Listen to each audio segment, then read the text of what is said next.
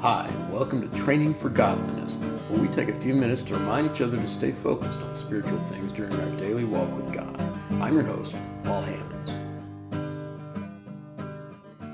Hi, this is Paul Hammonds, the evangelist at the Kimberly Church of Christ in Gardendale, Alabama. This is Training for Godliness. I'm excited to have new listeners along as we continue to grow, so please feel free to like and share the podcast. If you subscribed on iTunes, please make sure to give us a five-star rating. We're still pretty small and can be hard to find, so we could really use your help in that. The question for this week comes from some studies we've been doing in the book of John. During one of, the, of Jesus' discussions with the Pharisees in the eighth chapter, Jesus is arguing about his mission and identity, and the Pharisees respond, you're bearing witness about yourself. Your testimony is not true. They're referring to the requirements in the law of Moses that stated any accusations would be confirmed by the testimony of two or three witnesses. You can't just accuse someone of a crime on your own without someone to confirm your story. The Jews were taking this a step further and saying that because Jesus was testifying of himself, that actually proved his statement to be false. Jesus responds to them by saying, Even if I do bear witness about myself, my testimony is true, for I know where I came from and where I'm going. But you do not know where I come from or where I'm going.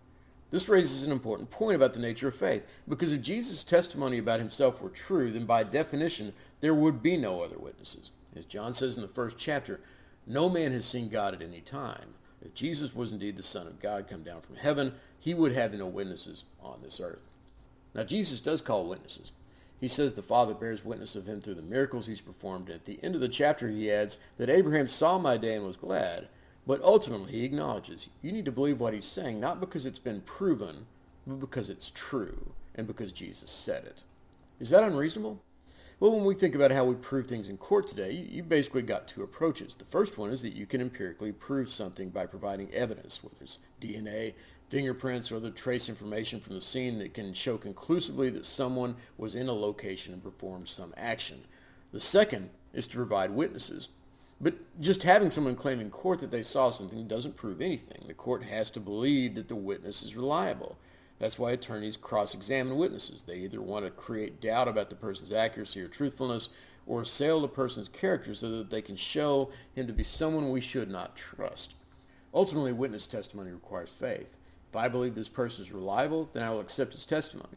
That's what it means to have faith in a person. I don't accept what they're saying is true because they've proven it or even if what they're saying confirms what I already believe. I do it because the character, experience, or insight they've shown leads me to believe that they know better than me, and that I need to accept what they're telling me about the subject at hand.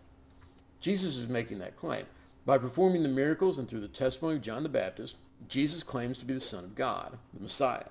He tells the disciples in John 14, believe in me or believe in on account of the works themselves. Many of the Jews in chapter 9 acknowledge, how can a man who is a sinner do such signs? If Jesus were not from God, he could not have done what he did.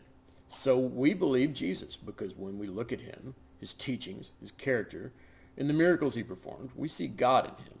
And as such, we accept that he is from God and that he is in fact the Son of God. We believe him when he says, anyone who has seen me has seen the Father. But here's the catch to that. Once I accept that Jesus is who he says he is, and that he has authority to reveal the Father, which is the mission that he claims for himself in this book, then I have to acknowledge that he's the subject matter expert and not me.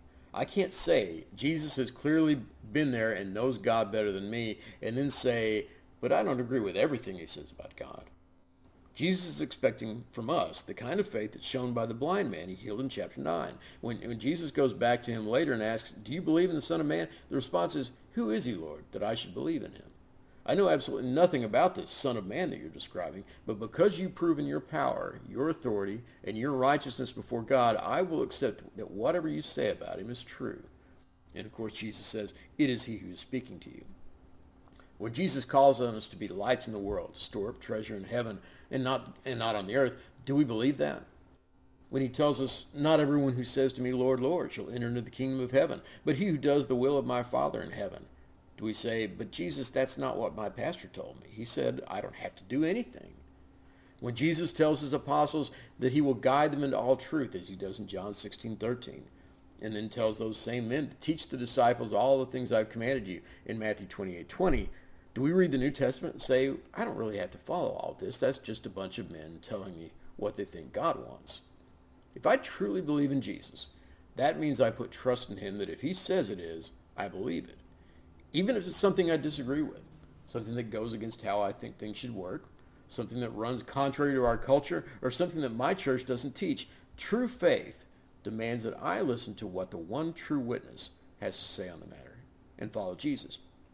So as Hebrews 12:2 says, keep looking to Jesus, the founder and perfecter of our faith, who for the joy that was set before him endured the cross and is seated at the right hand of the throne of God. Thanks for listening this week. We'll see you next week.